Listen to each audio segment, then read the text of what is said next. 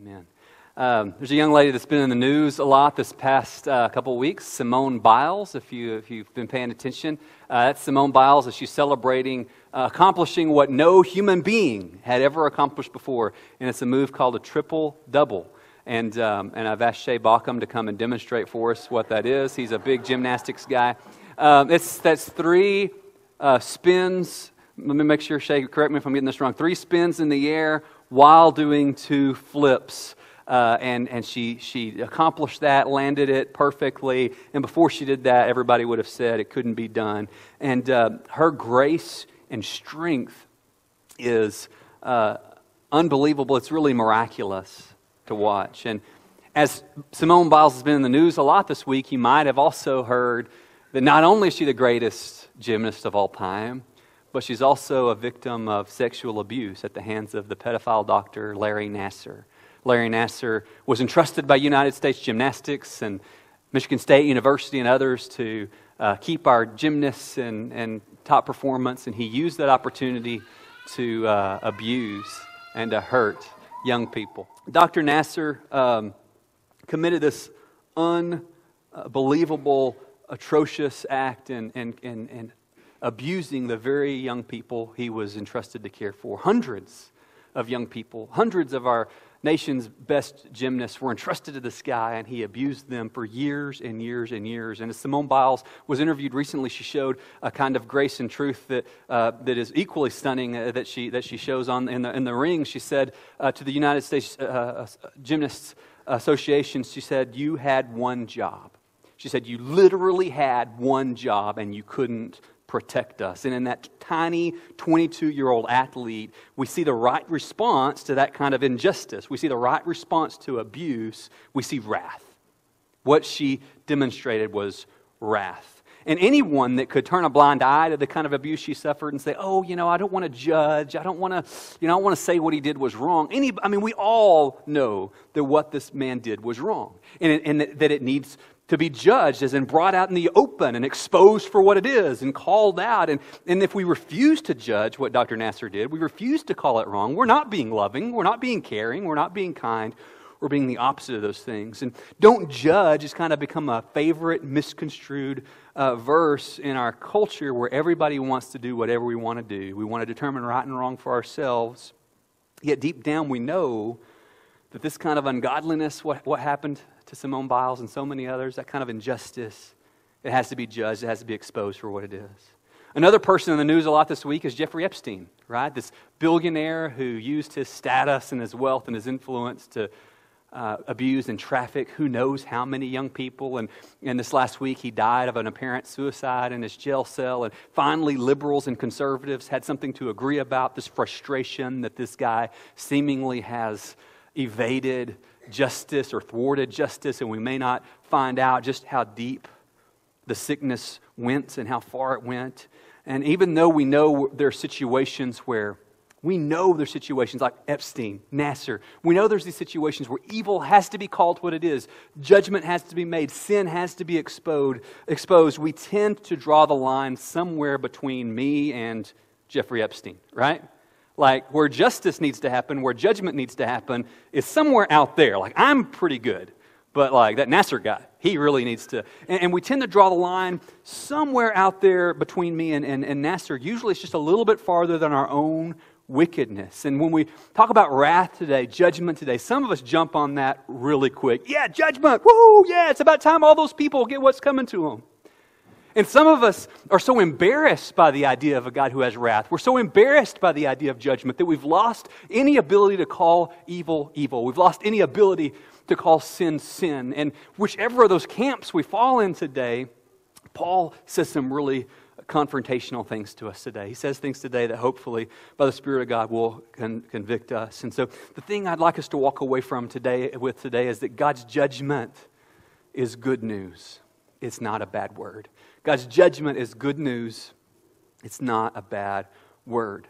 Um, after Paul makes this incredible statement in Romans 1 16 and 17, let's read it again. Was, this was the memory verse for last week. I am not ashamed of the gospel, for it is the power of God for salvation to all who believe, to the Jew first, and also to the Greek. If you haven't memorized it yet, you still have time.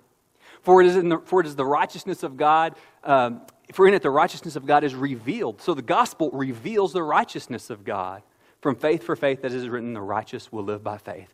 And then after that, Paul goes into the discussion for the next couple of chapters about, uh, about the wrath and judgment of God how God's righteousness plays out, all right? And he says in verse 18 that God's wrath is revealed from heaven against all ungodliness and unrighteousness. So maybe circle those two words ungodliness and unrighteousness. God's wrath is revealed against ungodliness and unrighteousness. And ungodliness is this idea of the stuff we do that's between us and God, the, the sin that breaks our relationship with God. And unrighteousness could also be translated as injustice. It's that stuff, the ways we do wrong to our neighbor. And some Christians are really caught up in focusing on the sins between us and God. And others are really focused on addressing sins that manifest socially as social evils. And the reality is, if we've had an encounter with Christ, if we understand the gospel, the gospel addresses both of those. The gospel addresses this vertical relationship brokenness, ungodliness with, with God, and it also addresses injustice with our fellow man. That's what the gospel does. And, and we're told that God's wrath is poured out against ungodliness and unrighteousness or injustice of men who by their unrighteousness suppress the truth. So after, so this, next couple of verses are going to unpack uh, Paul's words about how the gospel is God's raw power to save and deliver and transform, like we talked about last week, and how the gospel reveals the righteousness of God, and how God has wrath towards ungodliness and unrighteousness. And we hear that wrath word again, maybe we cringe. Maybe we think, oh man, ugh, I don't want to talk about that. Or maybe we perk up and say, yes.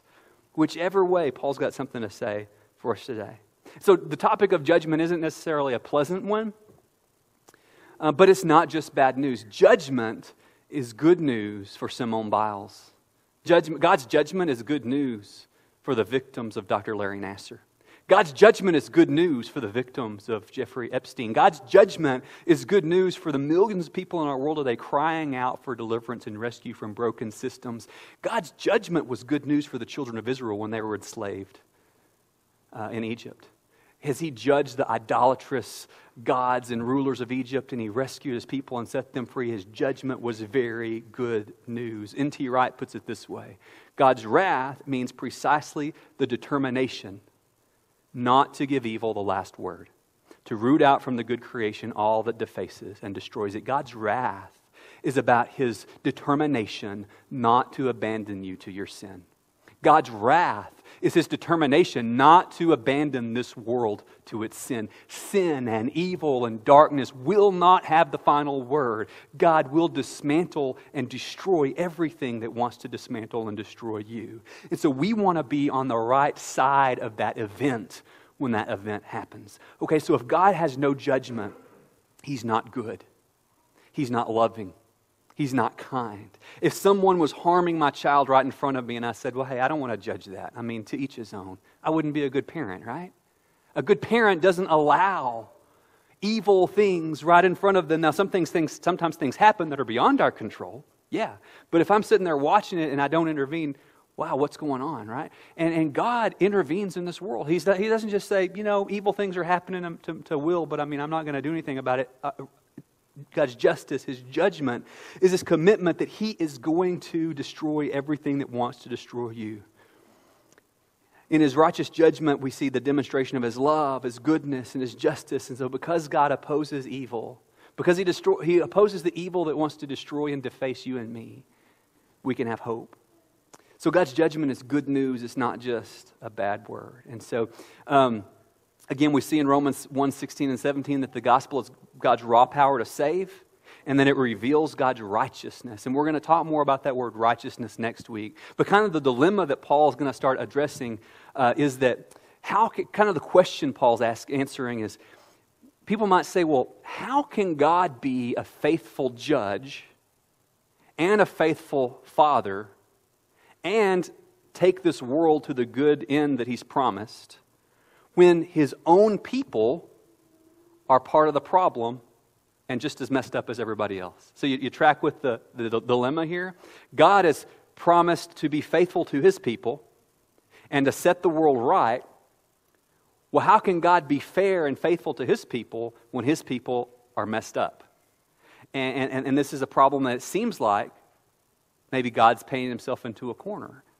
And, and maybe it sounds, maybe it's a little bit like this. Imagine a judge takes office in a town and he is a committed father, he's committed to justice, and he's committed to taking this town to a good and upright place.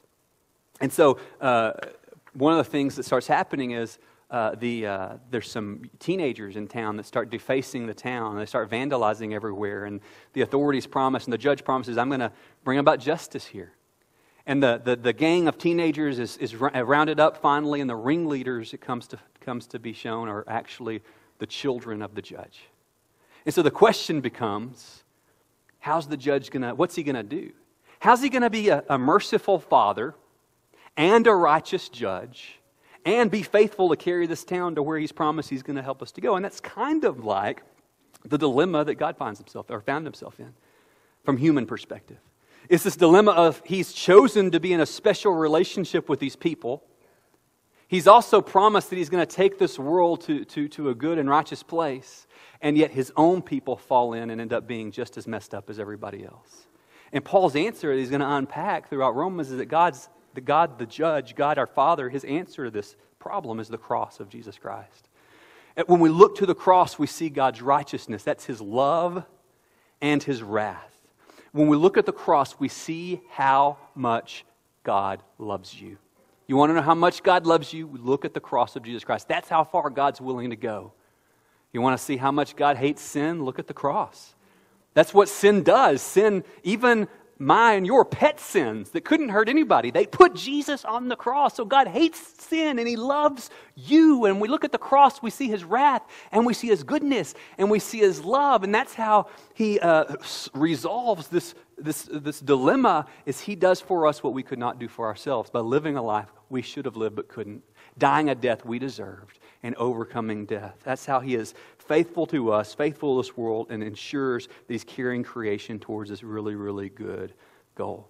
So the gospel reveals God's righteousness, it reveals through the cross His wrath and His love. And Paul writes at the, the latter part of verse 18 there, he says, that the wrath of God is revealed from heaven against all ungodliness and unrighteousness of men who by their unrighteousness suppress the truth.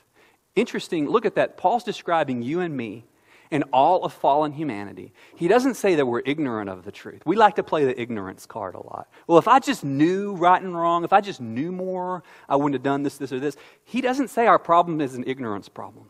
What about people that have never heard this? No, he says the problem is it's not that we don't understand the truth, it's that we actively suppress the truth. It's like we're kids at a, at a swimming pool and there's a beach ball we're playing with, and we keep trying to push the beach ball under the water. You ever do that? And what happens? It keeps just trying to pop back up, and that's what we do with truth. We keep suppressing it, pushing it down, and yet it keeps working its way up to the surface. And the things that are destroying your life and my life, the things that destroy humanity, we're not confused, really, on whether they're honoring to God or not. The, the, the question becomes um, am I going to surrender to God or am I going to, am I going to do my own thing? Am I going to suppress the truth? Or, or, or surrender to God. Paul lays out here that in what we're about to read that all humanity is sick. And our sickness runs deeper than we realize. And our, our, our sickness uh, affects all of us without partiality.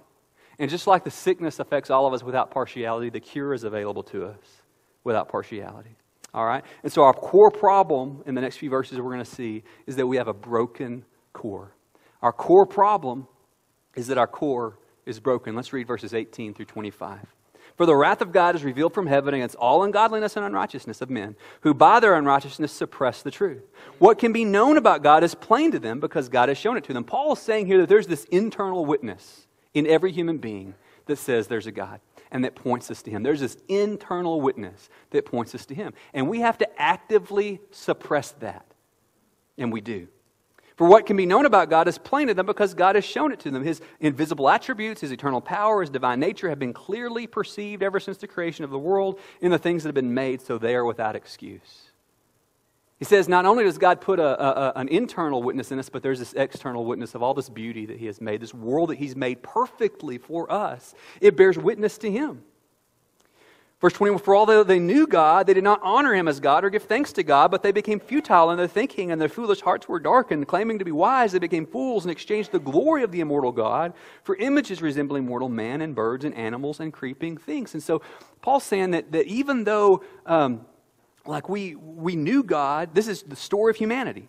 We didn't honor God, but we chose to worship self and created things rather than worshiping God.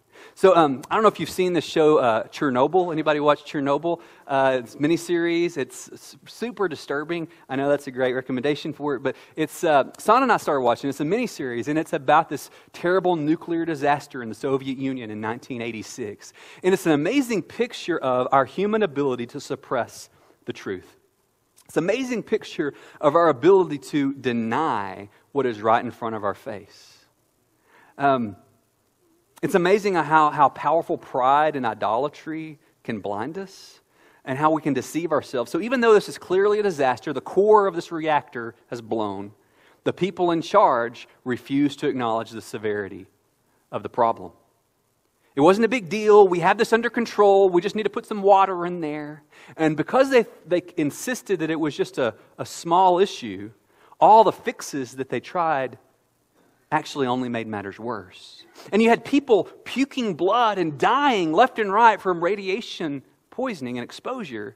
And, the, and those in charge are still saying, you know, this isn't really that big of a deal. We've got this. We've got this under control because they refuse to see the severity of the problem that took, matter, that took actions that only made matters worse. And if I think that my core problem is just that I need a couple of personality tweaks, I'm going to miss out on the reality of what I truly need.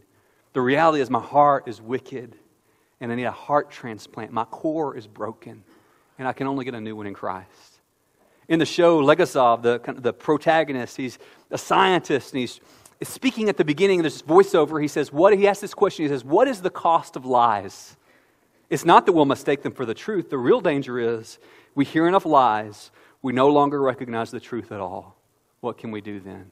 The problem with lies, and guys, ever since we ever since the Garden of Eden, there's been a campaign, a spiritual campaign of lies against you and against me. And, and the thing is, it's not that we come to believe the lies, it's that we cease discerning the difference between lie and truth.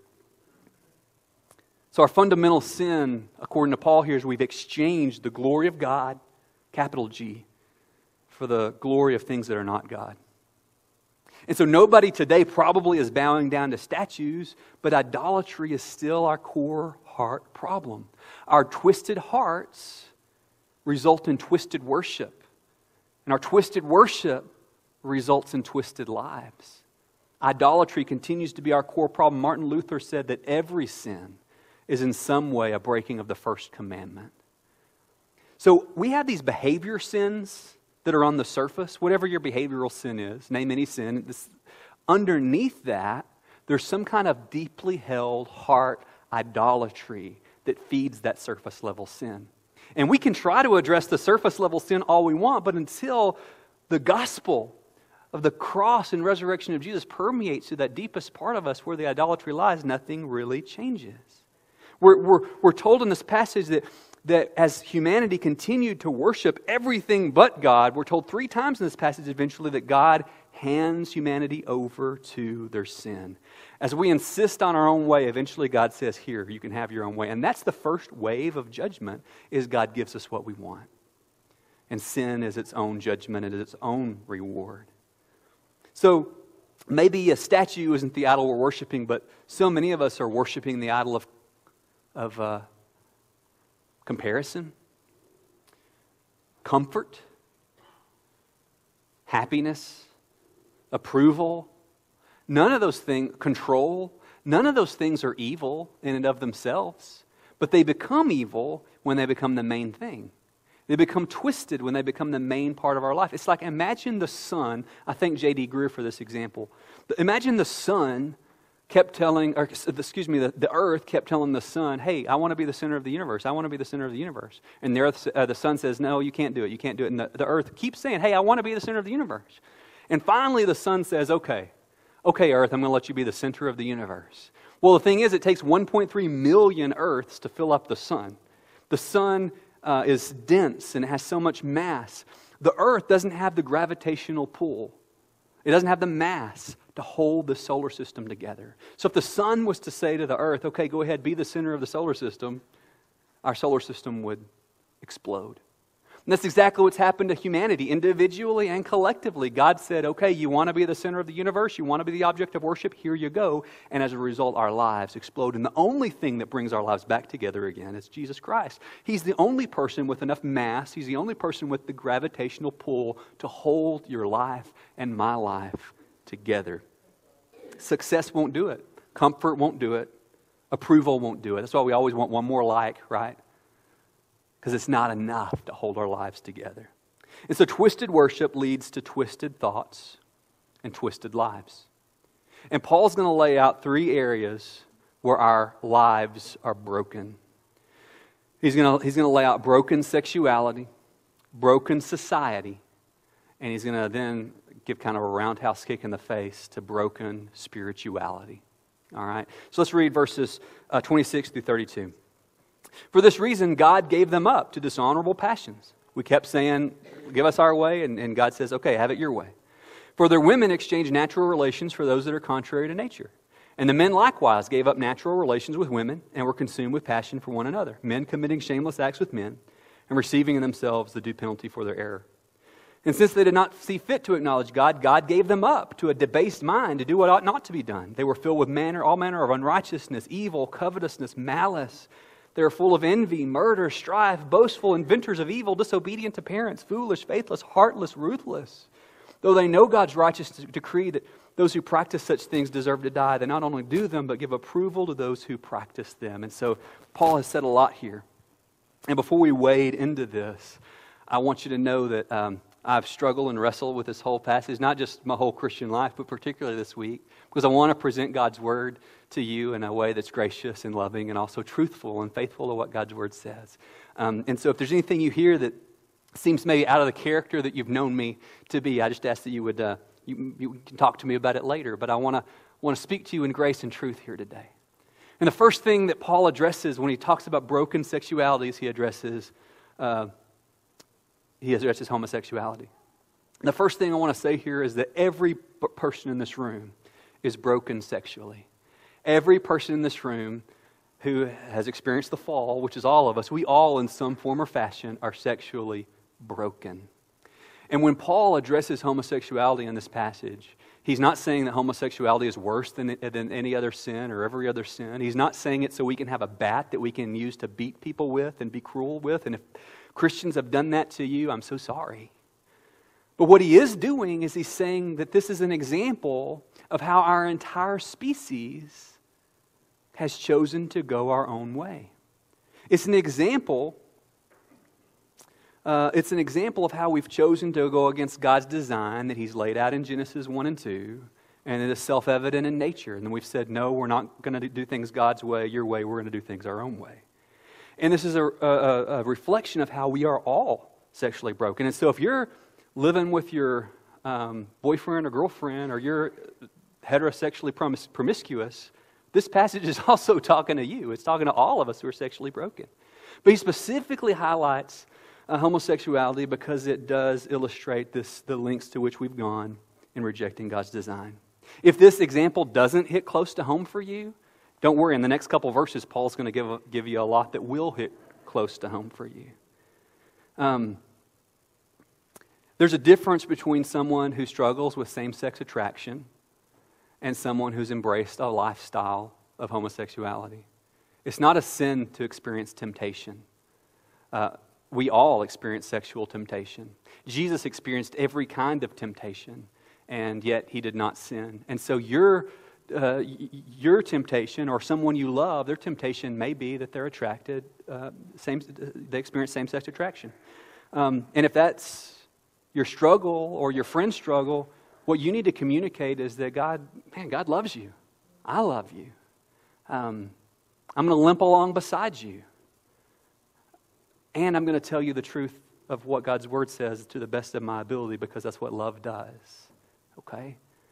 Um, you can say, I'm sorry for the ways the church has mishandled this. Okay? Help me to know your story. Help me to understand where you're coming from.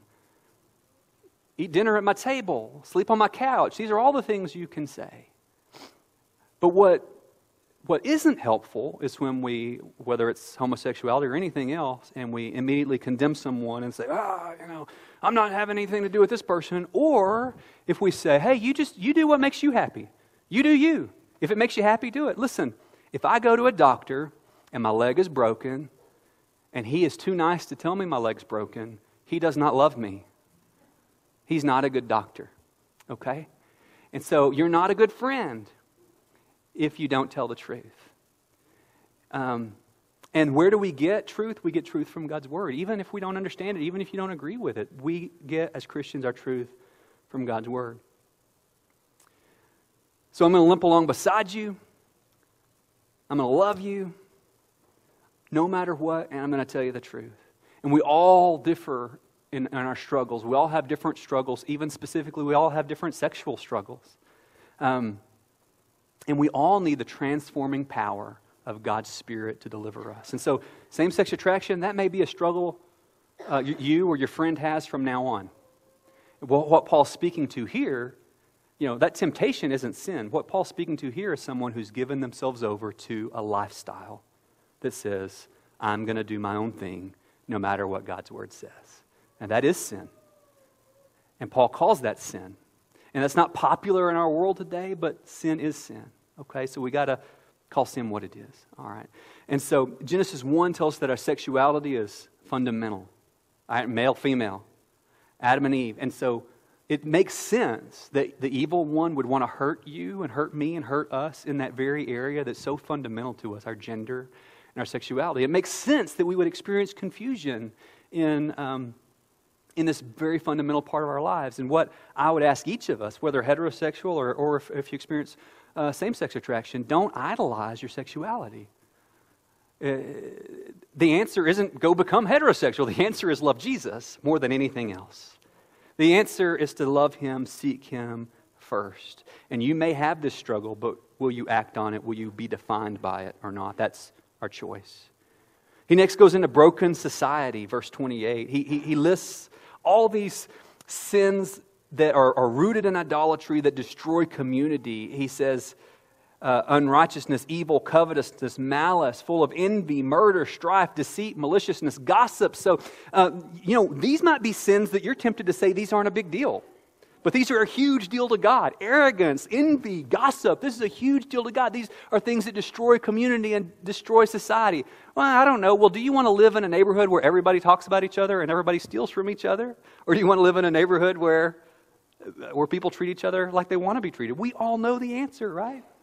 And so, uh, and so what, what, what we might say is, you know, I, I mean, yeah, I struggle with gossip, but I mean, God knows that I struggle with that, and He's, he's cool with that. Like He gets I enjoy it, you know. Uh, or I enjoy envy. I mean, envy just kind of is the secret sauce of my relationships, and it makes me feel good when I want something. No, we know that that's not good. That's not okay. And, and so, anytime we've made our bed with sin, and we've made peace with sin, we're not at peace with God. Jonathan Owen says, Be killing sin, or sin will be killing you. All this points forward to Romans 12, 1 and 2. Submit your body a living sacrifice. Don't be conformed to this world, but be transformed. Take the, the, the mind that, that has been exchanged and put on this glorious mind. There's a, such a thing as a renewed mind, and it's ours in Christ. As you redirect your worship to Him, regardless of which of these struggles you have. The answer for all of us is to submit our body a living sacrifice to God. So, so finally, um, Paul turns to broken spirituality. And he turns his attention to maybe the religious person sitting in the corner with his arms crossed who's been saying, All right, Paul, yes, it's about time you called all these people out you know, the people shacking up with their spouses and then the same sex relationships and the gossips. I'm glad you got all of them. Now you're really preaching, Paul. And now Paul goes for what in the South they used to say he stops preaching and he goes to meddling. That's what he does here in chapter 2 because he turns his attention and he saves his harshest critique for the person whose religion has changed their behavior but has not changed their heart. And he turns to those of us who maybe struggle with moralism whether pagan or Jew or Christian, he, he starts pointing to the guy who's self righteous. How do I know if I'm self righteous? Maybe if I, come, if I brag about how I'm not self righteous, that might be a sign that I'm self righteous. Um, how do I know if I'm self righteous? If you find out that somebody else's kid did something terrible and you're, you're, you're uh, smug about it, that, like, yeah, my kid would never do that, watch out. If some uh, pastor if some pastor falls and stumbles in sin, you say, Oh, I knew that guy w- wasn't the real deal, hold on. That's self righteousness. That will destroy you, that will kill you. If you look at the list in chapter 1 and say, Man, I'm not any of that, that's self righteousness, right? And Paul shifts gears to focus on the hypocrite now. He, he, he, addresses the heathen in chapter 1, the hypocrite in chapter 2. He addresses the prodigal son in chapter 1 and the older brother in chapter 2. And he says, verse 1 Therefore, you have no excuse, O man, every one of you who judges. For in passing judgment on one another, you condemn yourself, because you, the judge, practice the very same things. We know that the judgment of God rightly falls on those who practice such things. Do you suppose, O man, you who judge, those who practice such things and yet do them yourself, that you will escape the judgment of God? Or do you presume on the riches of his kindness and forbearance and patience, not knowing that God's kindness is meant to lead you to repentance? That's our scripture memory verse this week, by the way. But because of your hard and impenitent heart, you're storing up wrath for yourself on the day of wrath when God's righteous judgment will be revealed. There's this broken spirituality that says, I've got it together. I've got it. I, have got what it takes. My sin doesn't stink like everybody else, else's does. And whether we're a heathen or a hypocrite, Paul's invitation to us is to repent and believe. Repent, turn from our sin of hypocrisy, turn from our sin of whatever else, and believe in Jesus Christ. He says the kindness of God leads you to repentance. And God's, God's kindness is for the hypocrite. Is God's kindness is for the heathen. The gospel is for the hypocrite. The gospel is for the heathen. And the gospel invites us to turn and repent and surrender our hypocrisy or to surrender our heathenism to Christ. You know, it's such a temptation to, to go from being the prodigal son to all of a sudden being the older brother that thinks we have it all together. And when we're tempted to be smug and self righteous, Paul invites us to remember how kind God has been to us. He says, Do you, do you have contempt for? Do you look down your nose at the kindness of God? Do you treat God's kindness with the same kind of judgmentalism you don't want anybody else to treat you with? Remember His kindness and let it draw you in to Him. Again, he's not saying that we're not supposed to make judgment calls. Paul's made a lot of judgment calls in these first two chapters. He's not saying that we're not supposed to, if we see somebody in error, we're not supposed to speak to them and speak the truth in love. What Paul is condemning here isn't uh, making good judgments and helping one another. What Paul is telling us not to do is don't be a phony. He's saying don't set up one standard for everybody else and a different standard for yourself, for by the measure you judge, you will be judged. So, by all means, speak the truth in love to people you're in a relationship with and you built community with. When you see me or, or, or one of your brothers and sisters in error, or even your, somebody you're working with to try to lead them to Christ, yeah, speak the truth, tell the truth. But don't set up a, a, a, a scale where it's rigged in your favor and you're, tr- you're judging everybody else differently than you're judging yourself. Don't be a phony, don't be a fake. And then Paul goes into this idea of the final judgment, and we're wrapping up. Verse 6 He will render to each one according to his works. There's going to be a day when we're all going to stand before God. And Paul says this really interesting thing God's going to render to each of us according to our works. And, and, and does that kind of surprise anybody that we read that? Like at first, wait a minute, we're saved by grace, right? Has Paul been you know, drinking when he wrote this? What's, what's, has he forgotten what's going on? He doesn't say we're saved by our works, we're saved by God's grace through faith. But what he says is that our works are going to be judged our works are going to be evaluated. What we did with the cards we were dealt is going to be evaluated. So when I, I was looking back through my desk, cleaning my desk out last week, and I found a couple letters that I had written a few years ago. I used to travel to some really dangerous places, and one trip in particular was really, really dangerous. And I was going into an active war zone. I was going illegally, and there was a really good chance that something bad was going to happen. Sonda didn't think I was coming back alive. I was going to be gone for a long time. And I really didn't know that I was going to be, I, I, I didn't know that I was going to be coming back.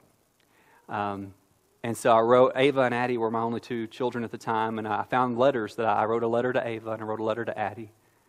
And in the letter, I wrote to them what really mattered. I wrote to them how much I loved them and things that I wanted them to hear because there was this chance that I wasn't coming back. And that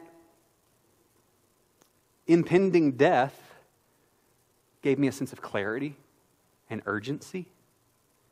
And if we're clear that there is such a thing as hell, there is such a day as a final judgment, everyone's going to spend eternity somewhere, that gives us clarity, that gives us urgency, and that gives us empathy for those that may not know Christ or may not be walking with Him. Understanding of Judgment Day leads to empathy and urgency, and the problem is the church has so misused this idea that it hasn't led us to urgency. It hasn't led us to empathy. It's been portrayed in the very opposite way. But God's judgment isn't just a bad word, it's good news. And it gives us urgency and perspective and empathy. So I want to ask you, like I asked you last week, who's your one? Who's that one person you're praying for and you're building a relationship with and you're sharing the gospel with? What does it mean to be judged according to works? It means that even though we're saved by grace, if we're really saved, that's going to result in something. There's going to be a day we stand before God and, and He's going to look past the label on the container and He's going to look at the heart and He's going to see if what we said we were out here lines up with what we really are inside. We say what we think, but we do what we believe. And if you believe that Jesus is Lord, that's going to affect the way you live your life. It's going to affect the things that you do and how you spend your time. All right. Um, that was Jesus calling. We're, we're, almost, we're almost there. We're almost there. We do what we believe. I want to close with one final story. When we were in, uh, on vacation in California a couple weeks ago, we went to, the, to Santa Cruz Beach one day, and it was a beautiful time at the beach. And there's this amusement park right on the beach. Maybe you saw it in one of the Dirty Harry movies and a bunch of other movies. It's really good, but really cool place. And it's like open, though, from the street over here and open to the beach over here. And we, we uh, were on the beach all day. Then we went to this amusement park, and is in the evening time. There's tons of people there because it was the, the night of the week that it was the rides were extra cheap. And so, know, it's getting about dark time and there's people everywhere. It's open everywhere. And um, our three daughters were on a ride and, and me and Ava had one job, right? That was to watch Ethan, right? That's all the, that we had to do. And we look around and Ethan's gone.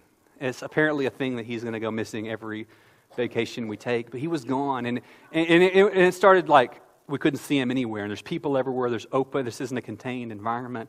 And like minutes pass, and we can't find him. And at first I was like, oh, he's around here. And then he wasn't. He was nowhere, and we couldn't find him. And Sonda was running around calling for him. I was running around calling for him, and he was nowhere to be found. And he couldn't hear us. I mean, and there's people everywhere. And, and I began to panic. And I mean, as the minutes go by, I'm panicking, and my, my, my heart was going so fast, that I, I'm crying, Ethan, Ethan, Ethan, where are you? And I couldn't find him. And I, and, and, and I told the security guards, and they're like, what, what color is his shirt? I said, I don't know. I think it was blue, and I think he's about this tall, and, you know, and, and then I ran away, and I'm looking for him, Ethan, Ethan, Ethan, and I was panicked, and I was terrified, and I was urgent. And then I start thinking, what if somebody took him? What if somebody took my boy? What if somebody's hurting him? Right now, and I began to experience wrath. And I started to tap into uh, Liam Neeson. You know, I will find you and I will kill you. I have a very particular set of skills. I was ready to inflict wrath on anyone that would hurt my son. And, and finally, there he is. I mean, I thought, I, I thought he was gone. It seemed like an eternity. And there he is. And, and he comes walking up, and, and, and the security guards brought him. And I fell to my knees and I hugged him. I said, Son, I thought something terrible had happened to you. And he said, I thought something happened to you. And, and, and my wrath wasn't directed to him. Listen, my wrath was directed at anyone that would hurt him, anything that would hurt him. We have been taken captive by sin. And like Stockholm Syndrome, where we fall in love with our captor, we have fallen in love with our sin. We have fallen in love with the very sin that entangles us and wants to destroy us. So much so that if anybody who loves us tries to tell us the truth and tries to call us out of our sin, we, we make them the enemy. And that's regardless of what our sin is. But your Father, that's why we sing songs about the fatherhood of God today. Because we can't separate God the judge from God the Father. He will stop at nothing to set you free. He will stop at nothing to make you whole. He will stop at nothing uh, to, to rescue you, even if it means rescuing you from something you think you love. He won't stop. And the urgency that I felt when I was looking for my son, the, the, the, the, the, passion and the wrath was just a small taste of what your father feels for you. And he will stop at nothing. But there'll come a day, if you continue to reject him, you continue to suppress the truth, he will have done all that he can do. And your decision will be final and eternal. So we need to consider today. Am I living today in light of Judgment Day? Am I living knowing that everybody's going to spend eternity somewhere? Do I have the, the kind of passion that I, I want to tell every lost child that there's a God who loves them? Do I know Him? Or did, I, did something happen inside of me? Or did I just kind of decide one day, yeah, sounding, being a Christian sounds okay? Or, or do I really know Him?